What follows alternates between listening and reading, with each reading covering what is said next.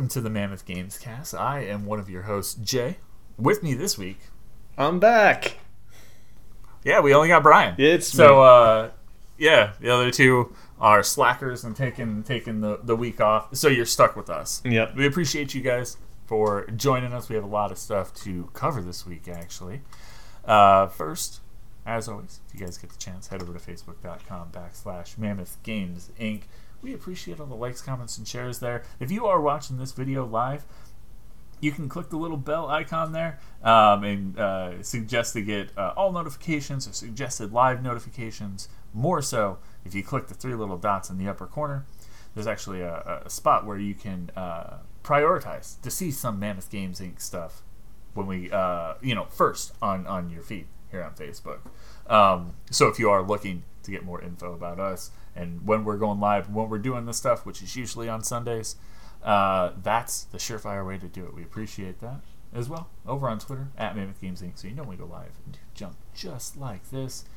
Um, before we jump into our standard news, always, always calling out the free stuff you can pick up, and right now you can pick up a few free things over on uh, the Epic Game Store.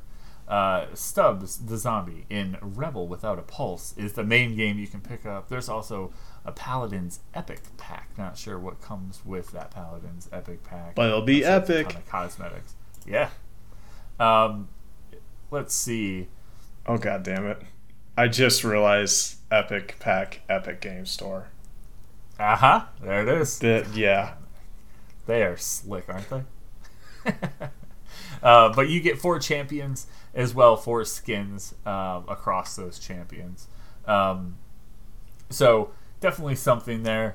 Uh, they mark it as a thirty-five dollars value. That seems a bit steep, but Stubbs without a zombie, or uh, Stubbs the Zombie. Um, that's just good, not clean fun. Um, it, it's oh no, it's age-gated. It seems like it seems like he's been around forever. Probably because um, he has. yeah, I, I I have no idea when when this this character. Uh, debuted, but I know I've seen. I feel like I've been seeing this for forever and a half. It, it has it has a really fun like style. I really love the like forties, fifties vibe yeah. that it gives off. It's like goofy. It almost reminds me of something like Destroy All Humans. No, I definitely picked it up. Just the undead version of that. Yeah, yeah. So freebie right now. Even if you don't have it, go grab it. Um, that's going to be available until um, October twenty-first, where they'll switch over to Among the Sleep Enhanced Edition, which I have no idea what that is. Um, but that's what's good about Epic Game Store. You can build that library, uh, have a ton of games. Even if you don't know what they are, you'll still have all these things to, you know, check out. And as well, uh, per... our last week article, they are getting integration with like an achievement system too. So if that tickles your fancy, you still got that going on. Uh, but yeah, that's pretty much the housekeeping for um, for Epic Game Store, uh, and and the the shameless plug because we all enjoy just picking those up. Hey, free is free. Free is free. Gotta gotta appreciate that. Um, Well, let's jump into our first news article here. This one's pretty interesting, huh? Yeah, so it, um, apparently FIFA and E A are currently in their negotiations for renewal of the FIFA license that E A can use to create their fran- one of their most successful franchises that they have. Uh, yeah. Currently, right now, FIFA wants to up the amount of pay that they receive from E A to a billion, wow, excuse me, a billion dollars per four-year World Cup cycle, which is an exponentially larger increase in the payout than what was normally being dished out. They're probably trying, they probably see the numbers of what has been going on, and they want to cash in more on that. And then on top of that, they also want to have retain a little bit more control on the FIFA license and not make it quite as exclusionary, probably echoing what has been going on with the Star Wars license, where originally Star Wars was exclusively licensed to E A, and that didn't turn out so great. So FIFA wants to see if they want to be able to have other partners beyond just E A, like the Epic Game Store, as one article mentioned. Whereas uh, E A wants to retain the exclusive rights and probably build onto that kind of stuff. And one article is saying that they wanted to try to expand on what they've already been building up to include different other features. And yeah, that's that's pretty much it. They're still in the negotiating phase for it. And honestly, with the amount of money that's being thrown around because of how successful FIFA is, it'll be really interesting to see exactly what it is that they are willing to sell on. And it'd be interesting if it ends up that, like Star Wars, FIFA can be distributed out to other entities or to other developers other than just E A, and maybe give some actual competition out there for the soccer video game franchises. Yeah, yeah. I mean, it, it does feel like a um, like FIFA is the. I mean, that's the premiere, right? F- I mean, we also have Pro Evolution. Yeah, FIFA but, is like the N F L but global, right?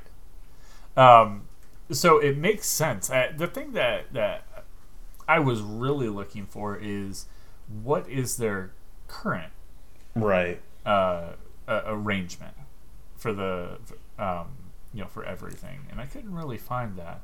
Um, but yeah, the current deal um, runs through twenty twenty-two. That's when they're looking to update this. I'm sure we'll get more on this. Oh yeah. Um, as time progresses, you know, in between now, yeah, because it, like you were saying, I think when we talked just a little bit before, um, they're likely still, they're definitely still in negotiations on on what, what's going on um, and where they end up landing. So it'll be interesting to see if they, if, if FIFA ends up getting that uh, one billion per cycle. Let, let's be I mean, honest. How much does E A want to keep it? FIFA doesn't need it. They don't need no. that much money. They're already not at all.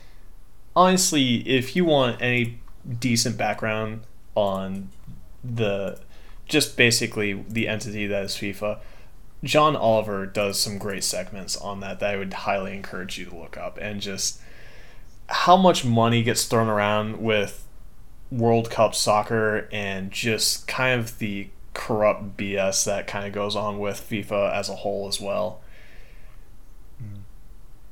Dang. Yeah, I mean, it's not something that I've ever really got into. Like, I think I played soccer when I was a kid or something. Uh, I uh, but I grew up with soccer. Like, I I played soccer all the way through high school, and actually when I went back to Ohio to help with my mother's place out, I decided to go to my old high school soccer game that was going on the night that I landed back in Ohio.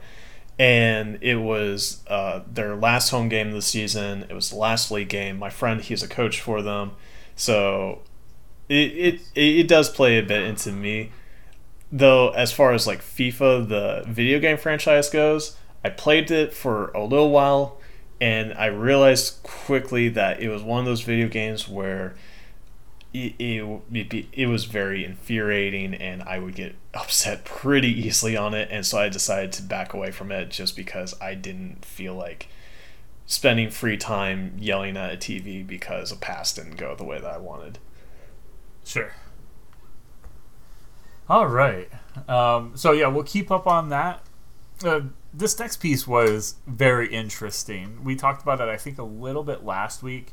Uh, when going through some of the Nintendo things, but some more has come out about the Nintendo Switch Online expansion pack. Right. The release date and pri- pricing, specifically. Yeah, they've officially announced when the expansion is coming out and how much you'll be paying for it.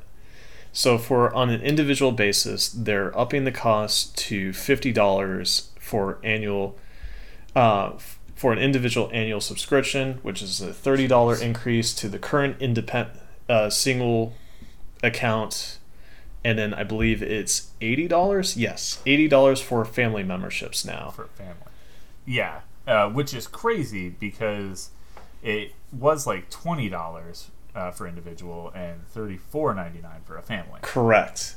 But very, very big increase. Yeah.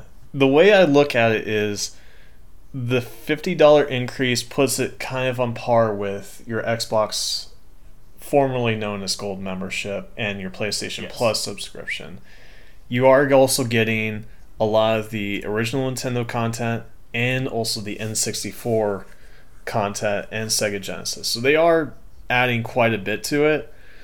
Uh, is this something that I'm going to get into? I haven't been playing Switch enough to justify renewing my subscription lately, but I was running a family account where I had several friends tied into it, so that way they'd be able to play Mario Kart and Animal Crossing online and keep this, you know, between you, I, and the dozens that listen to this podcast. I did buy a Nintendo Switch for my brother, his fiance, and their daughter for this Christmas, so I might be looking back into starting up that family account again, but we'll see how that plays out.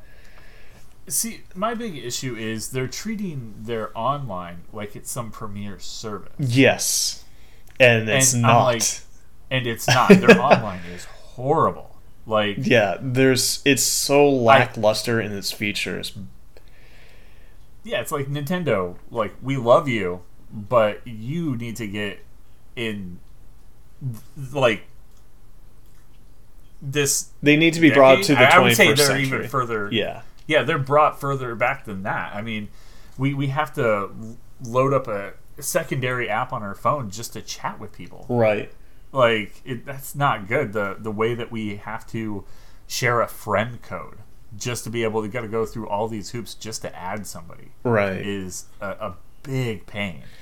Um, now, h- how do I feel about the add-ons? The Genesis, specifically the Genesis, uh, is like, ooh. Like, I'm like really excited for that. But it's like, I could also just pull out a Sega Genesis. Like, I, I have I have the majority of yeah. Like I have, I probably still have the majority of these games. You might um, be able to, but a lot of other people might not, not be a, able to, and I think that's part of the.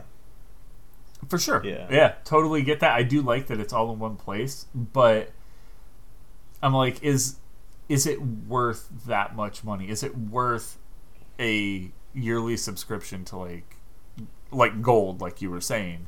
Maybe not to be able to play these games. And I'm, I, to be honest, I mean, how long, even with nostalgia, would someone like myself play, you know, um, Golden Axe? Right. Uh, where I own it nine other places, or uh, like Sonic two, or even like Mario sixty-four.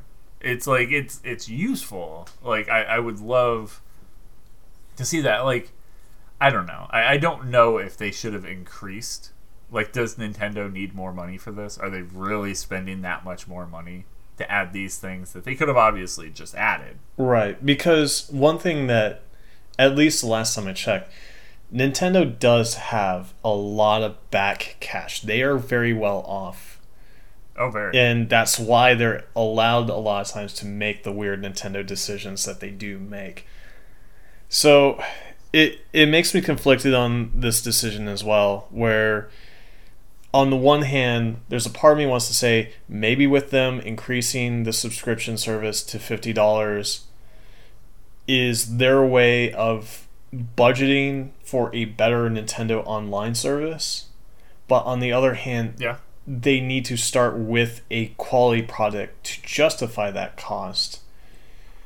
And I'm not sure if, even with the inclusion of N sixty-four, Sega Genesis, and all the original uh, Nintendo N E S and S N E S stuff, justifies that.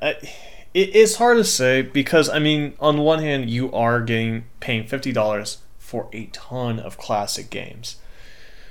But sure.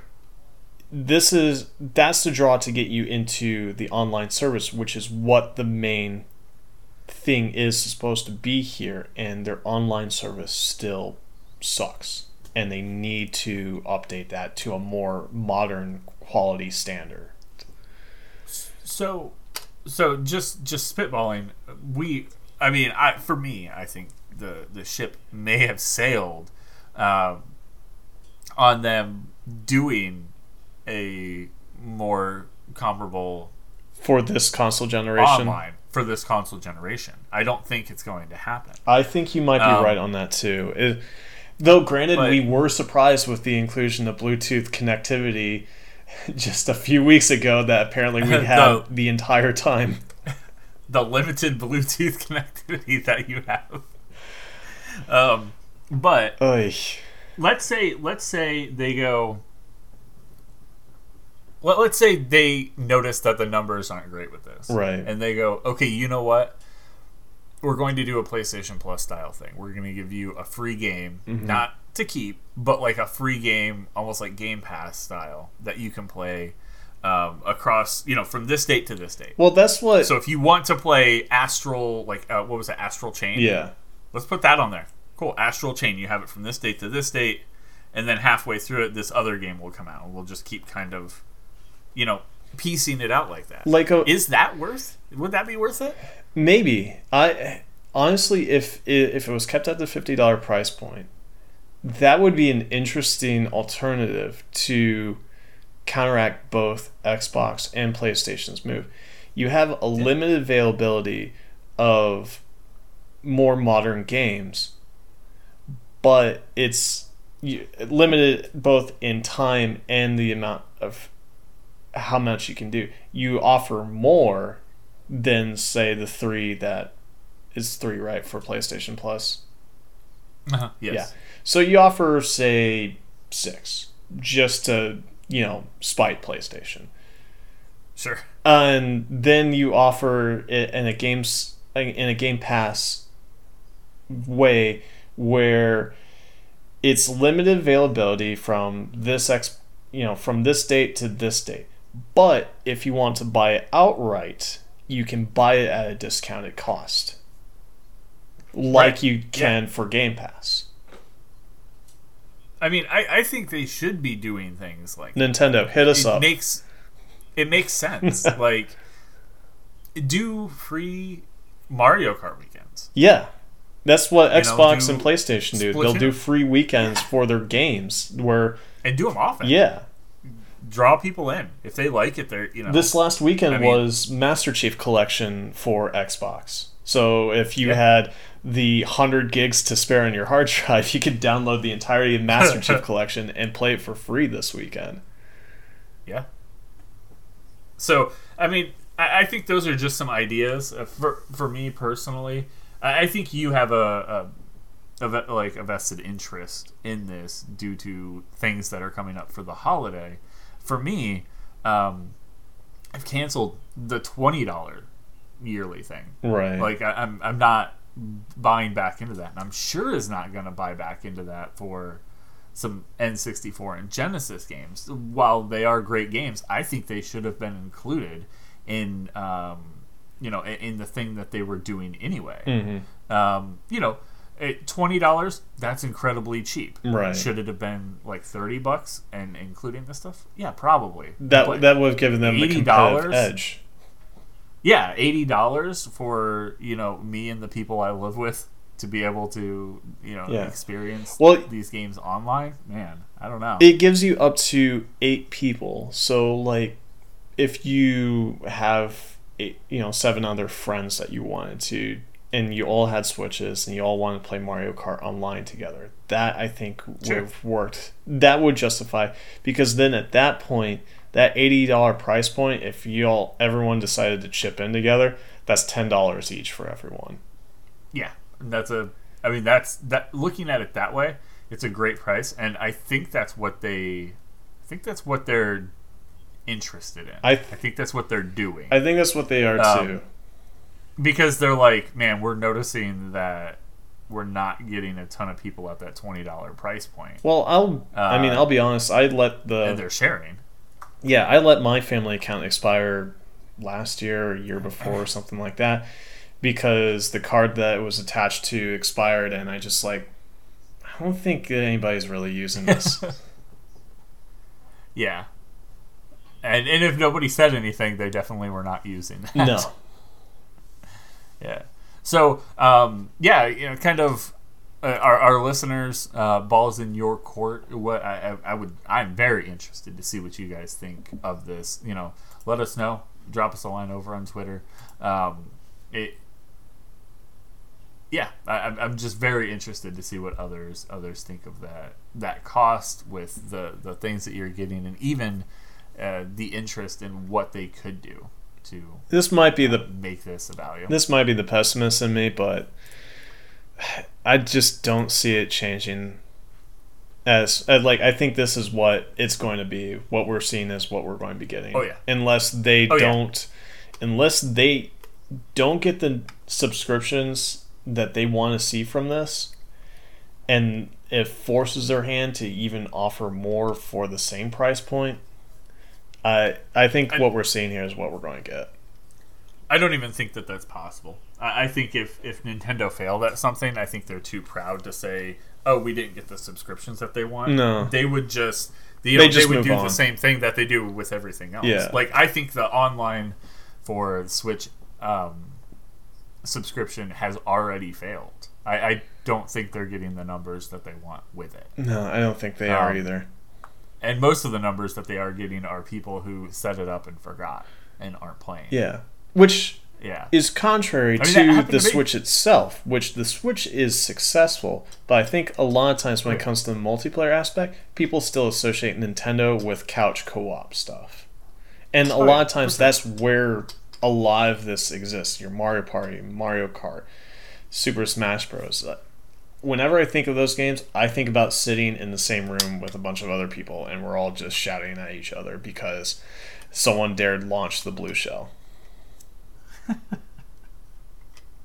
Good times. Good times.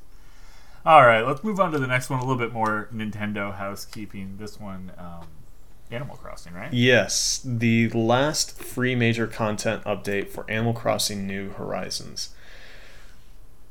I only All right, skimmed yeah. through this, but it, I mean, and it's also been a hot minute since I played Animal Crossing. I played it for about a month when the pandemic started, when it first launched, and I think all the turnips, turnips have just sat inside my house and have become rotten now. I have not booted up for a long time. Yeah, yeah, same for me. Um, at the beginning of the pandemic, this was it. You know what I mean? Yeah. Everybody was playing Animal Crossing. Yeah. Um, it was the comfort food its... that we all needed because we were going into a time frame that we we had no idea what we were walking into and what was happening. Yeah. Um, so this update coming November fifth. Um, yeah, it's uh, adding a bunch of... Um, Let's see here. Um, I believe it's adding new characters, permanent ladders, new customization options, ordnance, um, and, and more. Uh, one of the things that you were, I think you mentioned it before the show, was a coffee shop inside the museum. Yeah. I think it's a place where you can meet up with the um, characters on your island, and you can invite them up into the coffee shop and I guess talk with them. Yeah, uh, just kind of new experiences uh, for some of those guys. Um, you know, random people come in, uh, including even like Isabel, which is pretty cool. You don't usually see her outside of the that's right uh, office. Yeah, she just um, kind of usually holds up there. Um, and, and and more, you know, there there's a ton more there. Um, Cap'n also makes his return uh, to the island. Um, it looks like Harv's Island ex- uh, is being expanded um, and changes to the town center. Okay. Um, so yeah, decent amount, decent amount of stuff. I mean, it's it's a pretty big. Um, yeah, it's a all in all, it's a pretty big update. Yeah, it's a bit. It's a big beefy update. You don't have to pay for it, and so it's, so this is this is the last free update that they are doing though for it, right? Yeah, that's the you know that that's that's what we're hearing. So, so yeah, over a year and a half since its launch, and this is the final. Usually. Uh, games when they launch and they're doing free content updates, it only lasts for about a year, so year and a half, that's a pretty good time frame to be constantly adding yeah. things to it. Yeah. So if you are still playing some Animal Crossing, there you go. You know, you still have you still have some good stuff to look forward to coming at the end of this year, um, that will take you into forever. So, um, so yeah, some good stuff. So I think last week, I think we brought up the Ghost Recon Frontline. Yeah, there was an article I placed in the docket that Ubisoft was annou- had announced that they were going to do a brand new uh, Battle Royale game called Ghost Recon Frontline. So it was going to be a first-person shooter Battle Royale, and not probably even a week later, they have now delayed it indefinitely. Yeah. So, awesome. Uh, um, quite the turnaround.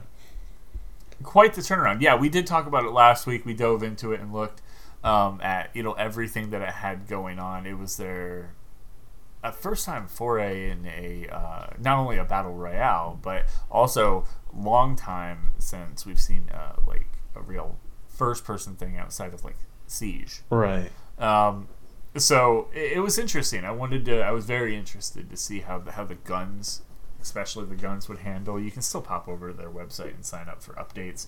Uh, but yeah, um, just basically an update from last week. Um, it's dead to us now until we hear otherwise. For now, yeah. There's no time frame in which to expect this to come out.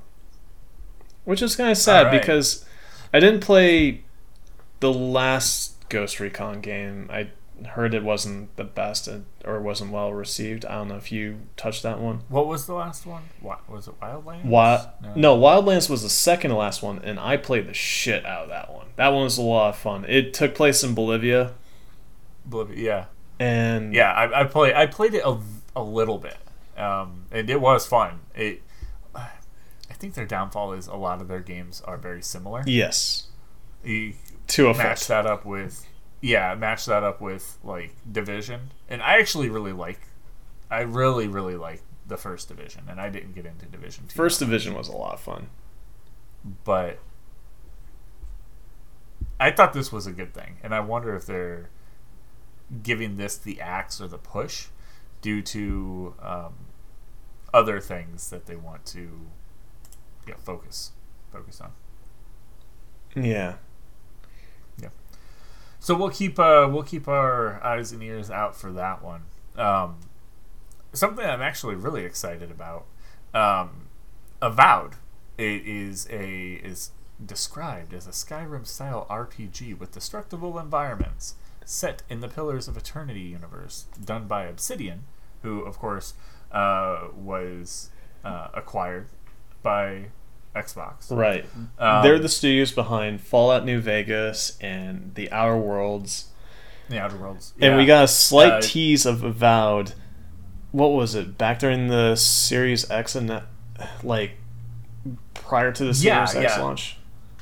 I completely forgot what this thing was. Yeah, it was uh, um, I just remember the trailer the, of the fire arrow flying through like a bunch of landscapes, and that was about it. Yeah. Yeah. Um, it, it took me seeing that trailer again of seeing that arrow just shooting across the sky. Yeah. Going, oh, yeah. Um, we all figured that it was going to be um, Obsidian's take on an Elder Scrolls-style game, but now this is just more actual legit confirmation that of what this game, what to expect from the game, what universe it is. I wasn't expecting that it was going to be part of Pillars of Eternity. In Pillars. Yeah, I and that's cool, actually. I'm really excited. I, I wanted to like Pillars of Eternity, but I just didn't like the way that it played in comparison to its, like, I guess, competition. Right. Um, but the universe is something that does keep my eye, you know, like, it, it pulls my eye over to it every once in a while. Um, but yeah, I mean, some of the exciting things to think about, they did... Um, The Outer Worlds, which you said you're jumping into and you've played uh, very, like, first hour of. Yeah, I um, played the first hour and a half while I was on my trip. Uh, I had it saved onto my Series S. I figured if I had some downtime, I'd give it a shot.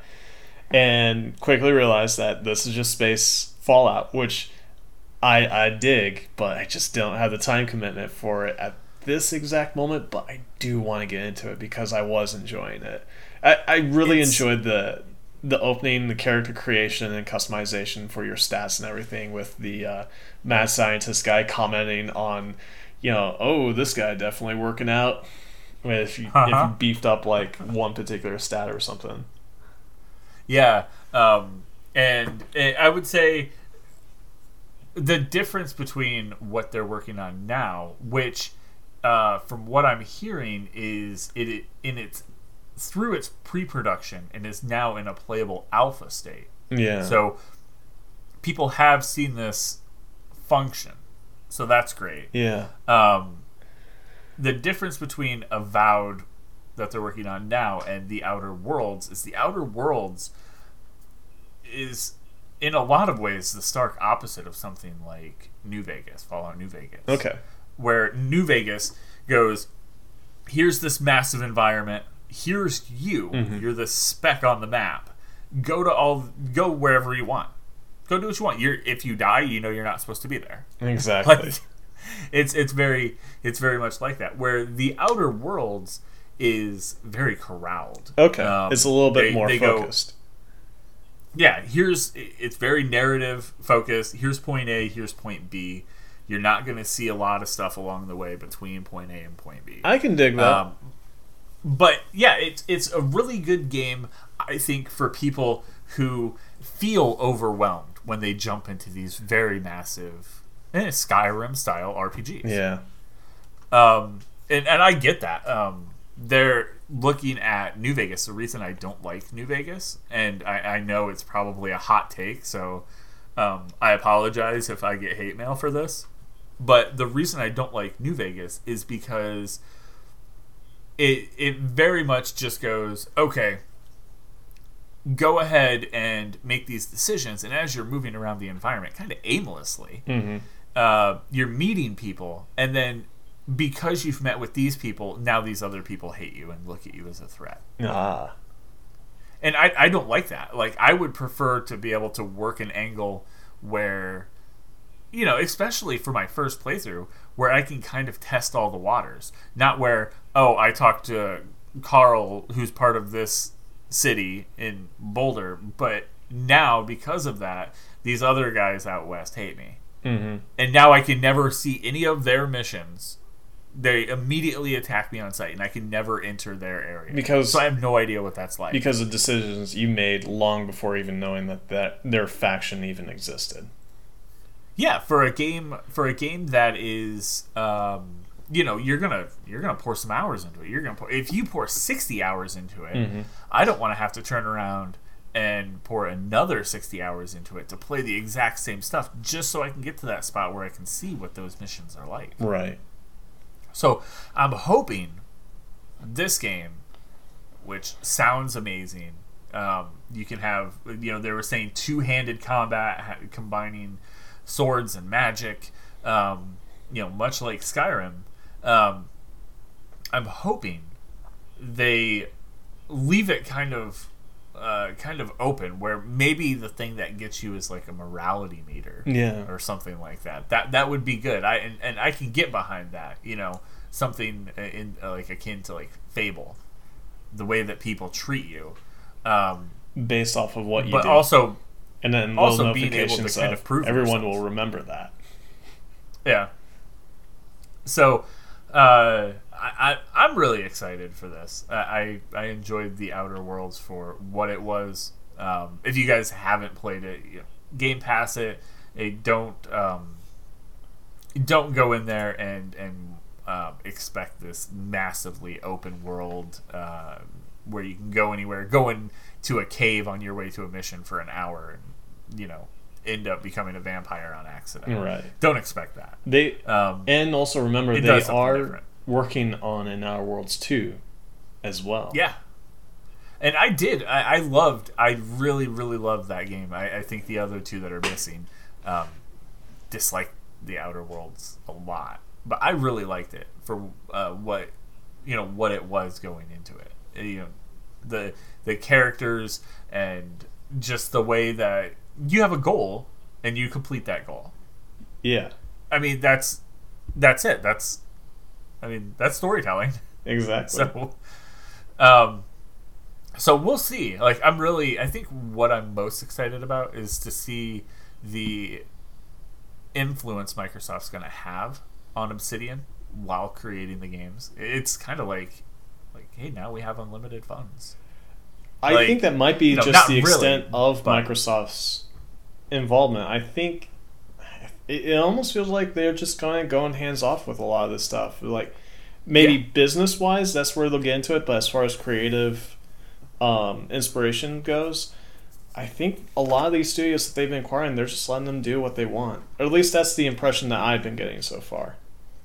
For sure, yeah. I don't think they're going to get their hands in it, but I'm I'm talking in more of the manner of, now that we're part of this family, look at these people that we can talk to that we haven't spoke with previously. Right. That can impact that. So, uh, like akin to Kojima when he left um, Konami, bouncing around to all the PlayStation studios, talking to everybody, seeing what kind of technology that they had. I wonder if... and what they can use. I wonder if Avowed, like Outer Worlds, will be more focused. And so... maybe. Bethesda will be your, here's the open world, go do whatever in the sandbox, whereas Obsidian will be the more focused, linear versions of that same gameplay, same, you know, stat managing it, and that kind of thing. Very similar gameplay mechanics, but if you want your open world experience, you get the Bethesda games. But if you want your linear, more... tone, your more streamline. Yeah, streamline, I think, is the the perfect word I was trying to think of. Then you go with your Obsidian games, and maybe that's yeah. the direction that they're going to go with with these studios. Yeah, th- and that was my first thing that I was like worried about, just because, like, how is you you can't have Obsidian now that Microsoft owns Obsidian and. Uh, Bethesda, you can't have them out here making like Fallout New Vegas style games, right? When you already it's have stepping a company on the toes of Bethesda making, that, I mean, that, yeah, that was the biggest acquisition in video games, right? I believe so. I mean, I it was what I don't eight know. billion. It was a lot. It, it was yeah. like more than Marvel and Star Wars acquisitions from Disney. I think that was the case. Good God, good God. Um. But we'll see. Uh, definitely check out that, that trailer for uh, Avowed just to see, hey, is this something I'm interested in? But man, that destructible environments line right there. That's going to be interesting to see how that plays that's, out. That's going to be really cool. So even if it is linear, you know, having a destructible environment. Oh, they hid behind that wall? Hold on, let me see that for a second. Well, I'm thinking like, of it along the lines awesome. of... Uh, playing Assassin's Creed Valhalla, there's some missions that you do where you have to burn the villages and stuff, where all it is is you throw a torch onto a hut, it goes up in flames for a bit, but afterwards the hut is still fine. Whereas maybe with this, if you burn down the hut, the hut's gone. It actually bun- burns down. Yeah, I'm I'm looking at something like a... Uh, um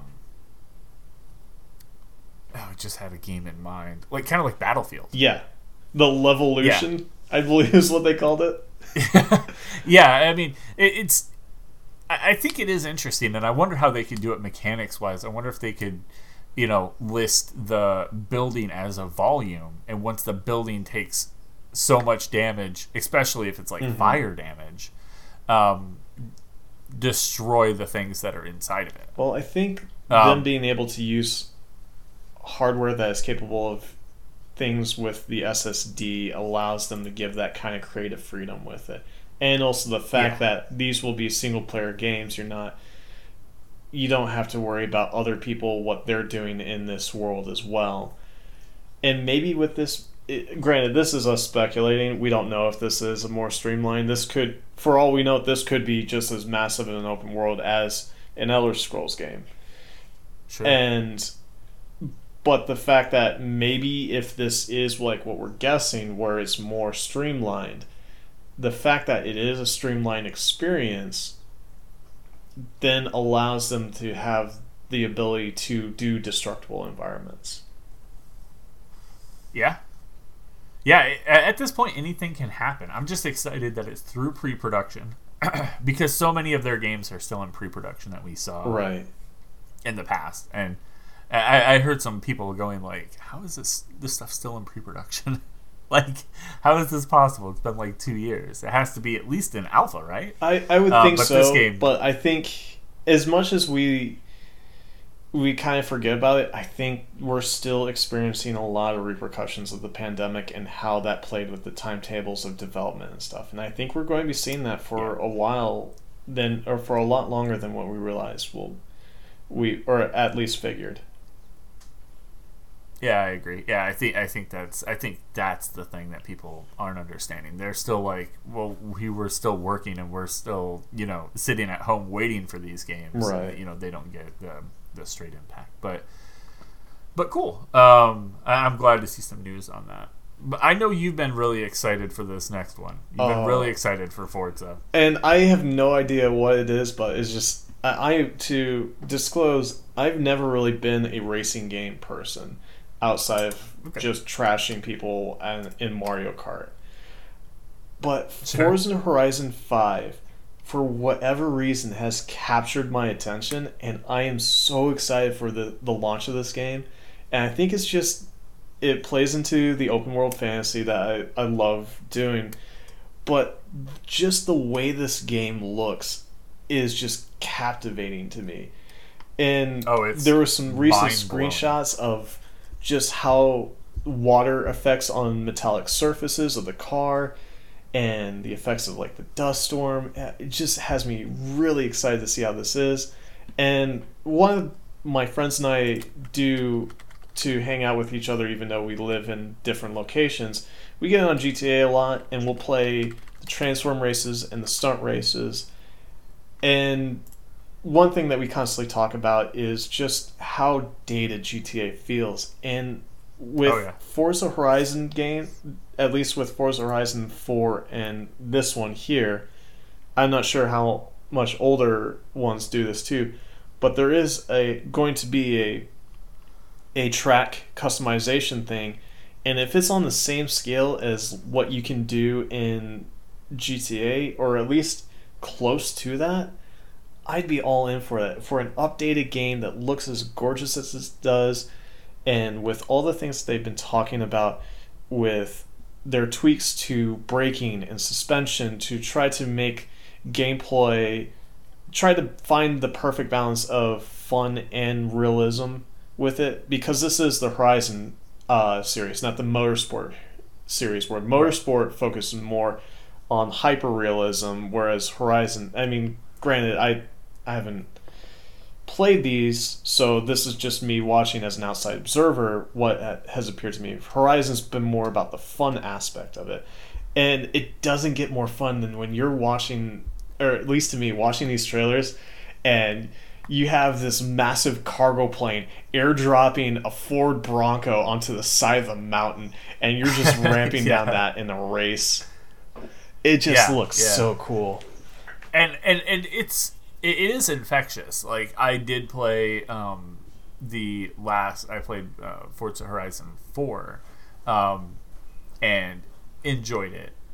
It, it was it was fun, um, but it's not something that I I feel like something me personally that I would go, oh, I absolutely need to play it. But hearing other people go, man, this looks like a lot of fun. I'm really excited. I can't wait to play it. It actually gets me jazzed for it too. I'm like, yeah, like, let's do this. This looks fun. Exactly. Like, and the, fact, the game is fun. And the fact that it's on There's, Game Pass uh, definitely doesn't hurt that decision for you too, I'm sure. Oh, yeah, not at all. Not at all. It's, um, but I just I can't state how how good this uh, how good Forza four felt, how amazingly gorgeous it was. Yeah. Like it doesn't like thinking about just different games and what they're their level of fidelity is. These guys, these guys are really, really doing something uh, with with their texture and lighting process. Well, I think just um, even the general atmosphere of what they're going with, because in this article that they're talking about here, they're really also making sure that the landscape itself is as much of a character as the cars that you're going to be as. They They sure. work. They work directly with the Mexican government for this game. Uh, it took a while for them to get the government involved, but when they expressed, like, we want this to be a celebration of Mexico, we want this in, in its culture and everything, and they yeah, authentic, yeah, authentic as possible. Exactly, and so once the um, once they understood that, they worked in collaboration with uh, Playground. They Playground has also hired a cultural consultant to help make Forza five as authentic and respectfully representative of Mexican culture as they can possibly get with it. It in watching the trailers, it feels like a celebration of it, and I think that's the thing that kind of adds to that infection. It's like it just looks fun, and I I think that's something that I've been really trying to find here, is just things that look fun. And also to play into the open world thing, one of the um, the uh, art director here said that they were directly inspired by Red Dead Redemption two and um, Death Stranding's open world approaches, and why they want to make sure that their open world for Forza Horizon five can capture that kind of imagination as what those games did. Yeah, I mean, it's being playing video games as long as as long as I have, you know, as long as you have, or even, you know, the rest of the guys on the show. Um, being able to look at a video game, a brand new video game coming out, and seeing the vehicles and being able to call out what vehicle that is, yes, is just incredible. Yeah. That that that in general is just incredible.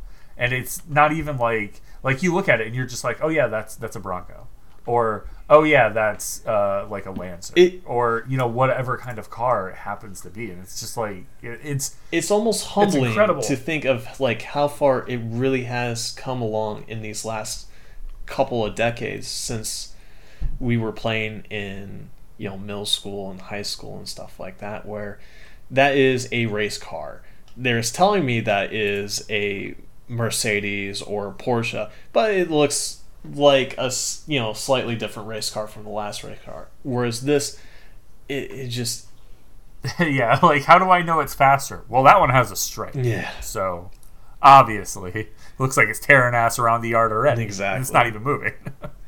But this, you see some of those things like some of those like really advanced motorsports cars.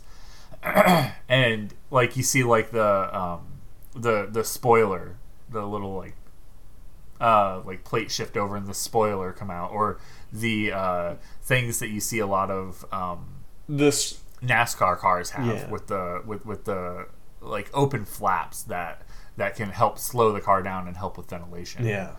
Um, wow. You know, it's it's it's a simple animation. I mean, of a stock car just literally sitting there.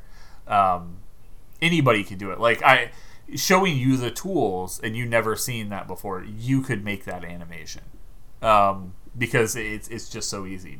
But it's so striking, though. It, it is. They just put it all together. I'll be honest. There's, there's a part of me that weirdly feels more excited for this than Halo Infinite. And that's a, that is a bold take wow. for me, because... I mean, well, Halo Infinite will I'm, have longevity for me. I don't know how long I'll get stay with this. I think a lot of it will be dependent on having friends playing this game with you, but I think that's something that can be said for any video game.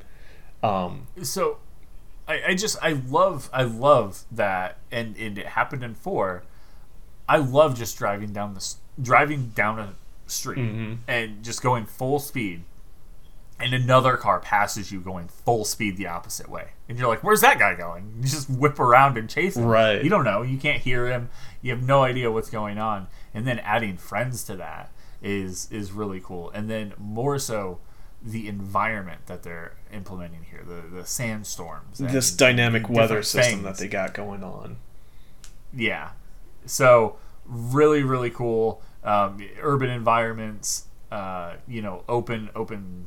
like countryside environments, uh, just seeing all of these cars driving and like you, your character, the car that you're following, jumps this massive jump, and under you, you see like eight different cars speed by. Yeah, it's just like I almost landed on them. It would have been kind of cool if I had. like, and and for those kinds of cases, the, the article also talks about how they're adding back in the rewind feature from the previous game to help you if you do end up crashing to get back into the action quick more quickly. Nice. So yeah, definitely um, get get amped for this. Uh, good news for you, this is going to be coming out about a month before Halo Infinite. Yes. Um, so you're going to have plenty of time to sit down and, and get your feel for this. This is something that I'm going to stick with. This is going to have the same amount of longevity. And with any luck, maybe it will. Maybe you'll be like, do I want to race or do I want to shoot people today? I hope it does. I mean... that would be good. I mean, th- that's just kind of who I am. Like, I don't ever want to see anything fail. I, I, I want to see things succeed. Um, unless they're really shitty things. Then, yeah. But I, that's needless then, to say. Then you can go to hell. Yeah, exactly. Yeah. um, I think the the thing that makes me... I watched this in comparison to a Halo trailer for Halo Infinite. I think for Halo, it's nostalgia that's hitting me and the desire to go back to the days of like just playing Halo with friends and stuff like that. I think that's something that I'm constantly trying to chase with um, a lot of yep. first-person shooters of the similar style. one hundred percent. With Forza, this is a this will be a brand new experience for me. I will not be going into this with the back of it. So it there's that excitement of discovery of something new for me, and I think that's what's playing into uh, my excitement for this. There's also that thing that you're that, that you are chasing. Uh, I think for you specifically, there is something you're still chasing. And it's an updated Grand Theft Auto. This is the stuff that you do in Grand Theft Auto. And you're like, oh, I can do very similar stuff. Yeah. Not driving time. And gunning at the same time, but... Sure, but... And that's probably I why mean, the Mexican government was a lot happier for this kind of take to try to get away from yeah. a lot of the other uh, things that are normally associated with uh, Mexico, yeah. unfortunately. Oh, oh, wait, you mean it's not about, like, the cartel? No. Oh. Oh, yeah, then for sure. What do you need? Um, but, but yeah, yeah, I, I think um, it definitely not not not a bad thing at all. Um, oh, yeah. The more you see of this game, the more that you realize it is that, that marriage of uh, realism and... Uh, fun. Almost arcadiness. Yeah. Fun. Um, so, yeah, I, I, I think I think this game... Um, is going to be I think it's going to be a home run for you. I think you're really going to like it. And in turn, having more people to play this with, I know I'm going to like it more. All aboard the hype train. So, yeah, let's go. All right. Um, so uh, it was it was a little while back um, that uh, Fortnite basically created an imposters mode. Right. Um, and everyone's like, oh, dude, they're just totally ripping off Among Us. They did. They, they one hundred percent um, and they came out and they came out and said that they ripped them off. And actually, they're looking at maybe a collaboration. Right. There was uh, between the Among Us Twitter account and Fortnite Twitter account that they were alluding to some sort of collaboration, probably as, I don't know, trying to reconcile what Fortnite did, because...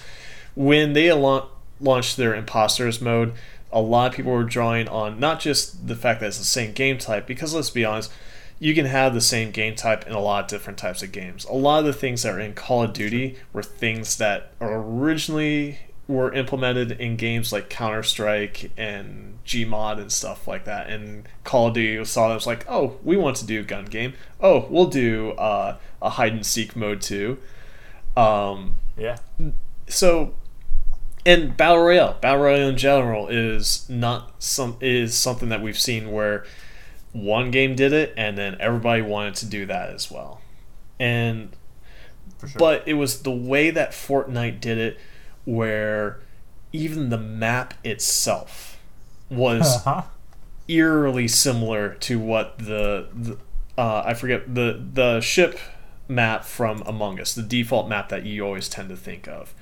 There's just way too many striking comparisons between the two. How it, it is funny how they're like, how you inspired us, and you know they were sitting over there like, for real, how you inspired us? You mean how you stole our uh, the whole thing that our game is, right? But um, it, yeah, you know it. It, it is it, it is the way that things go. Uh, so definitely, it, it's good to see them like call them out. Yeah, and you know say, hey, like, hey, look, you know, you did help inspire. Uh, help, help inspire us for this. Let's work on something. I, I do. I do really like to see that. Yeah, it's at least hopefully at this point it looks like it's going to be a good ending to a very weird and very weird conversation. Yeah, exactly. Cool. All right. Um, this one would have been uh, for Austin if he was here. Um, because he's a big league guy. Uh, but it looks like Riot patched out all chats in uh, match-made League of Legends games. Um, I have no idea why that would be. I actually didn't actually look into this. Did you have any idea on why that would be? A lot of it, I believe, is just the toxicity that all Toxic, was going on with all chat. And so this was just Riot trying to essentially get rid of the negative experience that was coming about from that. Uh, yeah. I'm guessing I mean, is, this is like, okay, you guys clearly can't handle this. We're taking away the to- this toy here until we figure out how we can make this a little bit less hostile for um, players in the all chat. You know, actually, uh, good on them. That's that's a smart move. Yeah. Um, I mean, I feel like if, if you're going to seriously play this game anyway, if you're just doing randoms, I mean, it it is useful to be able to like do that, mm-hmm. but you can also get away with just using emotes, right, to say like push forward or hold back or go left or whatever. Um, all that all that's already there, and the people that are really serious about it and that are playing together, they're probably using Discord. Well, I mean, correct me if I'm wrong. I did play the mobile version of League of Legends over the summer, Wild Rift, and yeah. I think a lot of the communication was done via emotes or predetermined speech bubbles of I'm going this lane or I'm going that lane or I'm focusing yeah. on this. It wasn't a, yeah that's that's and I that's even what I saw on P C okay when I played. But there is I mean the most the most they I always I mean there were always those one offs, but you see a lot of times people just going like uh like usually like G G at the end of the game or whatever, right? You know, that that's really the most that I that I ever did or that I ever really saw. But um, man, most of the time it was just kind of those random, like you were saying, like emotes or, or pre-made things. Yeah, unless the community decides to focus on like one emote is going to be the meta for like "fuck you" or something like that. Yeah, like uh, will happen. I'm using tilt controls happen. in Mario Party or in Mario Kart. This is Jay, and if you're enjoying this episode of the Mammoth Games Cast, don't forget to follow and review us on your favorite podcast service. Now back to the show. All right. Um, so Call of Duty did, uh, a few weeks ago, I think everyone got an email, and it was about cheaters. And they're like, cheaters will not be tolerated, blah, blah, blah. Um, we'll see you soon, I think is what it said at the end. And everyone's like, that's really ominous. Yeah. Uh, well... A day or so later, they introduced Ricochet, uh, which is an anti-cheat, um, an anti-cheat system that yeah system that they've created to go across Warzone and Vanguard. So it's what they're using moving forward, right? Um, and it's focused on like four different aspects, I believe. Um, one is a full anti-cheat system. Brings a broad enhancement to the security of Call of Duty. So I think it's just an overall mapping of trying to mitigate cheaters. Then they're also doing a kernel level driver. I think that was the big takeaway from their new Ricochet system that they're going to use.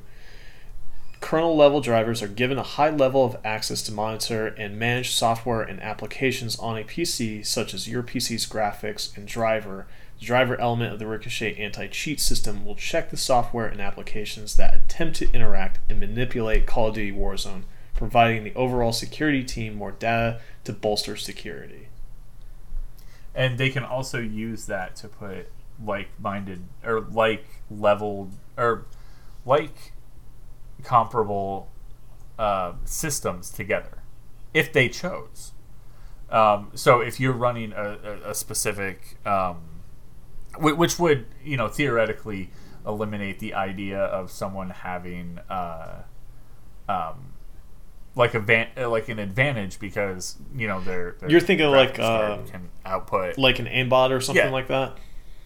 Yeah, well, it definitely can get rid of that too. Um, but more so, if you have uh, someone has a high-end graphics card and someone has, you know, a bare minimum graphics card, putting them against each other is is fine. But it could also bridge that gap where it can put that person with the high end with other people who have high-end graphics card, and the low end with people who have, you know, low-end or mid-grade cards. So there's not like uh, almost you know, almost like some unfair advantage of like. Because they have more money, they have a better clarity. Almost kind of like console game matchmaking. Yes. We're going to put similar products together. Yeah. It, it, I mean, they very well could if, if they if they wanted to. And, you know, it could be like a, like even something they turn on or turn off. No, no idea about that. Yeah. But, and then um, the other two aspects is they're making better efforts to protect your privacy. This is probably attuned to all the data breaches that have been going on everywhere. I mean, yeah, if you've been paying attention to the news, everyone's been getting hit with data breaches. Uh, just a good plug right now, make sure you have two-factor authentication for anywhere that you can apply it. Yeah. And then, it's a pain in the ass, but do it. The other thing is uh, better transparency and feedback to help them, you know, adapt their tools to better mitigate uh, cheating on their games. Yeah. Um, so, I mean, it, it is, it definitely is something that, you know, like you can see that stuff. Um, you can see, like you can look up right now on YouTube, just like, how do I cheat at Call of Duty Warzone? Right. And it would come up with a plethora of things, and hopefully this will kill that. But funny thing, this was released, I think it was yesterday or the day before. Go on. The very next day, it was, it was broken. They found a way to basically break it, so now it's offline. Currently not functioning. Um, Fantastic. If it's like, like seeing this, I'm like, if I know the Call of Duty, uh, the Call of Duty. Um, fan base like I think they do. Oh, there it is. It's broken. So good times. Yeah. All right. So when you're playing video games, Brian, personally, when playing video games, what's your drink go-to drink of choice? Water. I mean, too. Because that's all I drink. We're boring. um. Well, if you drink other things, uh. the Xbox Series X mini fridge pre-orders begin October nineteenth. Yep. Uh, for a cool hundred bucks, um, so, and they will be hitting retailers globally in December. So if you're listening to this live or you're listening to this on Monday, be sure to that if this is something that you want on Tuesday, get ready for it. Be ready.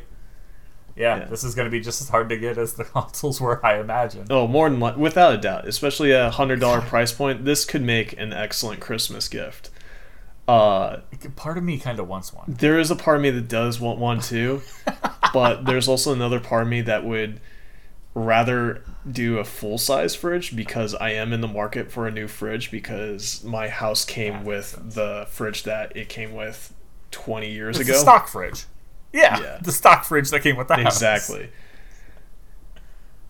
Yeah, um, but it, it is it is interesting. It looks just like your Series X. It looks like I, I hope it has that green glow. I, I imagine hope they so just too. put like a like like a, a, a snap green thing over the light, so it so it glows green inside the fridge. Yeah.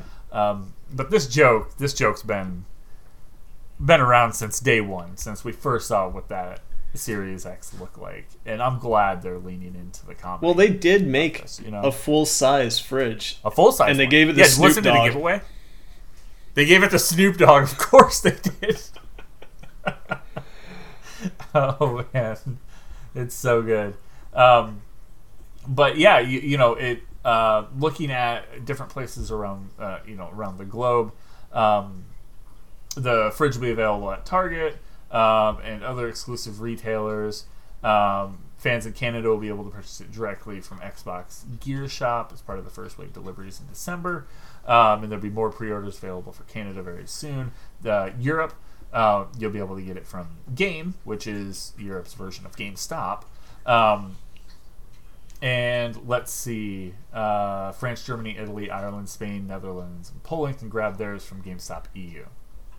Um, and and various other places uh, look like maybe able to get it from like Amazon and things like that. But just be prepared, have your card set up if, if this is something that you want when it does drop. Um, and you know, I, I I'll give a shout out. I'll give it. I'll definitely give a shout out where a shout out's due. Uh, go turn on notifications on Twitter for Wario. Because Wario, he needs he needs these shout-outs. I don't think people thank him enough for all the hard work that uh, the people who run the Wario sixty-four Twitter account. Especially with all uh, the console restock updates that they do.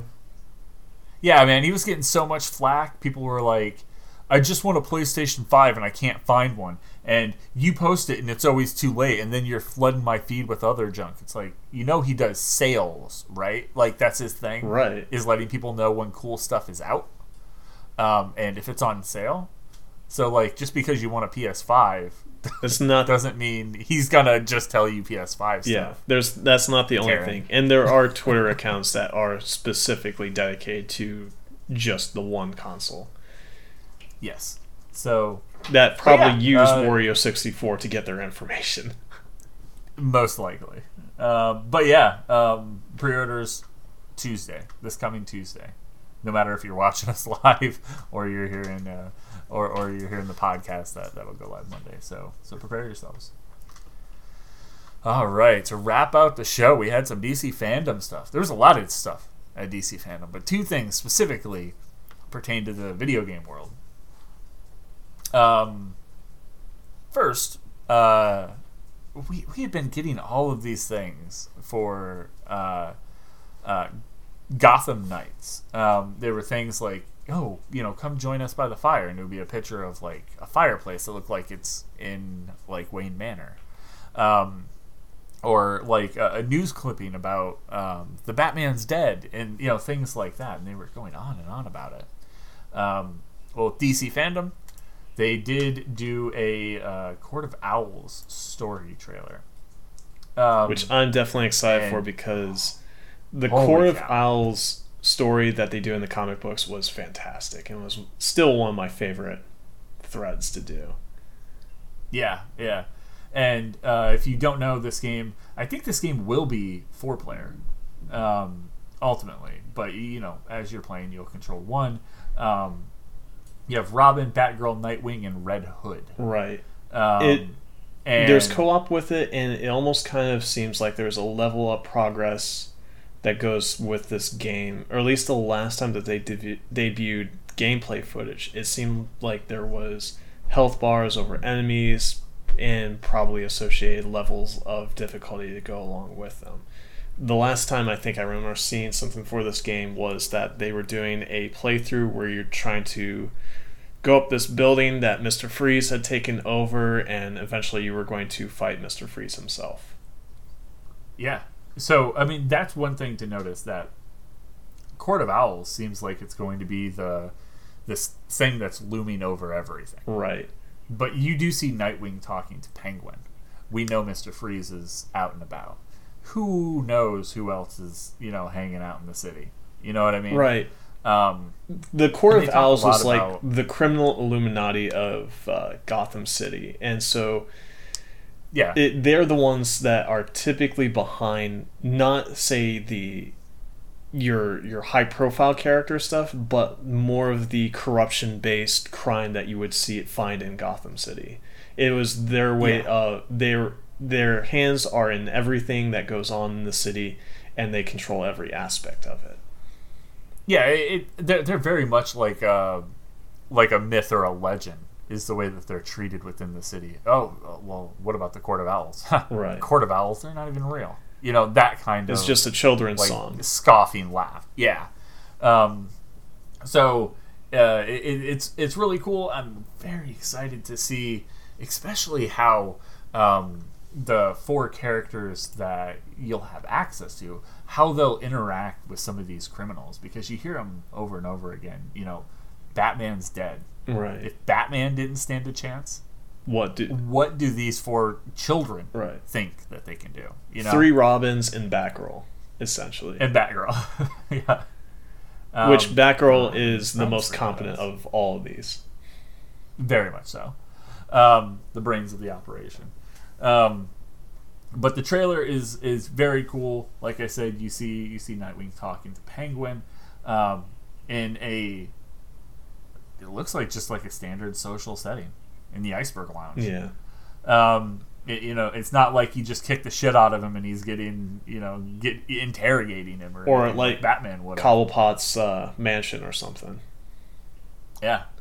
Um, but yeah, the this, if this doesn't have you excited, the next one will do the job. Um, they also showed off Suicide Squad Kills the Justice League. Right. This one here kind of... Por- goes along the lines of what Marvel's Avengers is like, where it's more supposed to be, this is actual Rocksteady, whereas the previous one was W B yeah.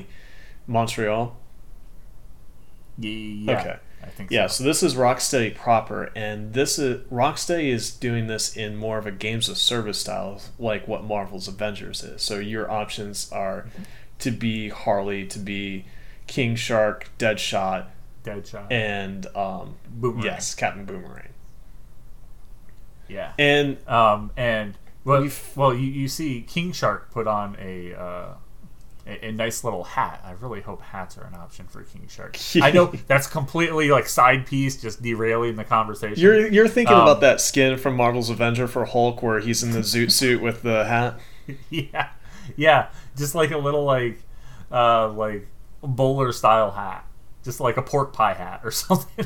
That just there's no way that would stick to his his oily body uh, th- throughout the entirety of the fight, but it somehow does. Hey, uh, and it really sharks have leathery skin, not oily. But man, yeah, this this looks really great. You know, um, some heroes you know, mm-hmm. you know, definitely everyone. I think everyone knows. Harley Quinn, well, not hero, but you know what I mean. Um, everyone's a hero of their own game. Uh, but, uh, you know, Harley Quinn, a lot of people do know Deadshot. Um, not a lot of people, I feel like, will know Captain Boomerang or King Shark. So it could be a lot of people's first introduction to them. But they're tasked uh, with killing the Justice League, stopping the Justice League. Um, they're corrupt. By uh, Brainiac by the looks of it. Um, one thing to also note here is that if you're familiar with the Arkham franchise, you know that Tara Strong has been the voice of Harley Quinn, and personally for me, I've always kind of associated her voice acting with Harley Quinn with Harley proper. Quinn. That's one hundred percent. That's my go-to, and so she's reprising yep. her role Uh, in this. And then the other thing was, I believe this is the first trailer where they actually showed Amanda Waller, who is going to be voiced by Deborah Wilson, who uh-huh. is a pretty prominent uh, voice actress uh, that you may remember from Star Wars Jedi Fallen Order uh, for more recent things. Yes. And it um, kind of almost looks like so the character cool. model is the same as what Fallen Orders was for her too. I would. I was going to say the same thing about um, Penguin. Yeah. At the end of this trailer, it looks very similar to the Penguin that we're getting with the other game. Who voiced Penguin um, in the Rocksteady Arkham games? I, I can't remember. I don't, I don't remember. I don't remember specifically. It, but it seems like they but, do have a different voice actor for this game, and for Gotham and, Knights too.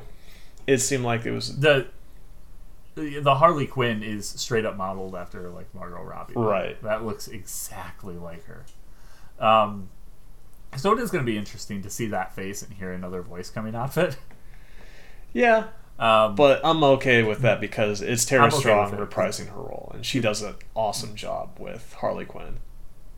Yeah, yeah.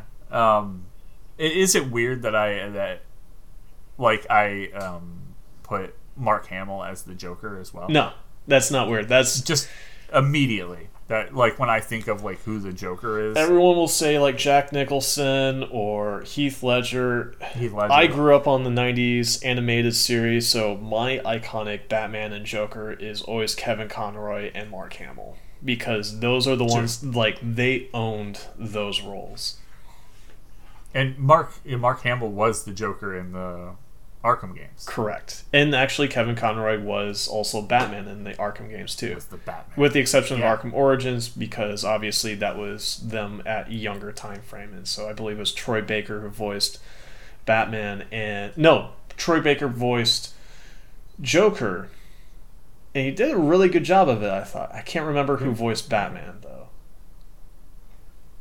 He voices everybody. I'm g- just like Tara Strong does. She's yeah. She has an iconic voice, though. If you've played the video game, you've heard Troy Baker's voice, just like you've probably heard uh, uh, Nolan North. Yes. Yeah. Um, but yeah, th- this game again looks like it a, a four-player thing that you'll be able to. Like I don't even know. Like, it looks like it's just going to be an action, like you said, an action game, much like Avengers. Right. Um, what Avengers doesn't give you, uh, they pop someone's head off in this trailer. Yeah, they do. Um, in a very, very uh, fun, gory way. So, you know, there's that. Um, seeing the villain slash anti-heroes kill the heroes who are now villains should be fun. I think so, too. Yeah, and the comedy's already there. I mean, the end of the trailer shows... Um, Penguin with like a shot collar on and he's running away and uh, they're like, oh no, he's getting away, and they hit the shot collar which someone else is controlling and they're like, did we get him? No, he's still running. Someone's like, he's going out the door, and then they shock him again. He's laying on the ground just twitching. He's still getting away, still twitching, still being shocked. Oh my god, he's got a gun.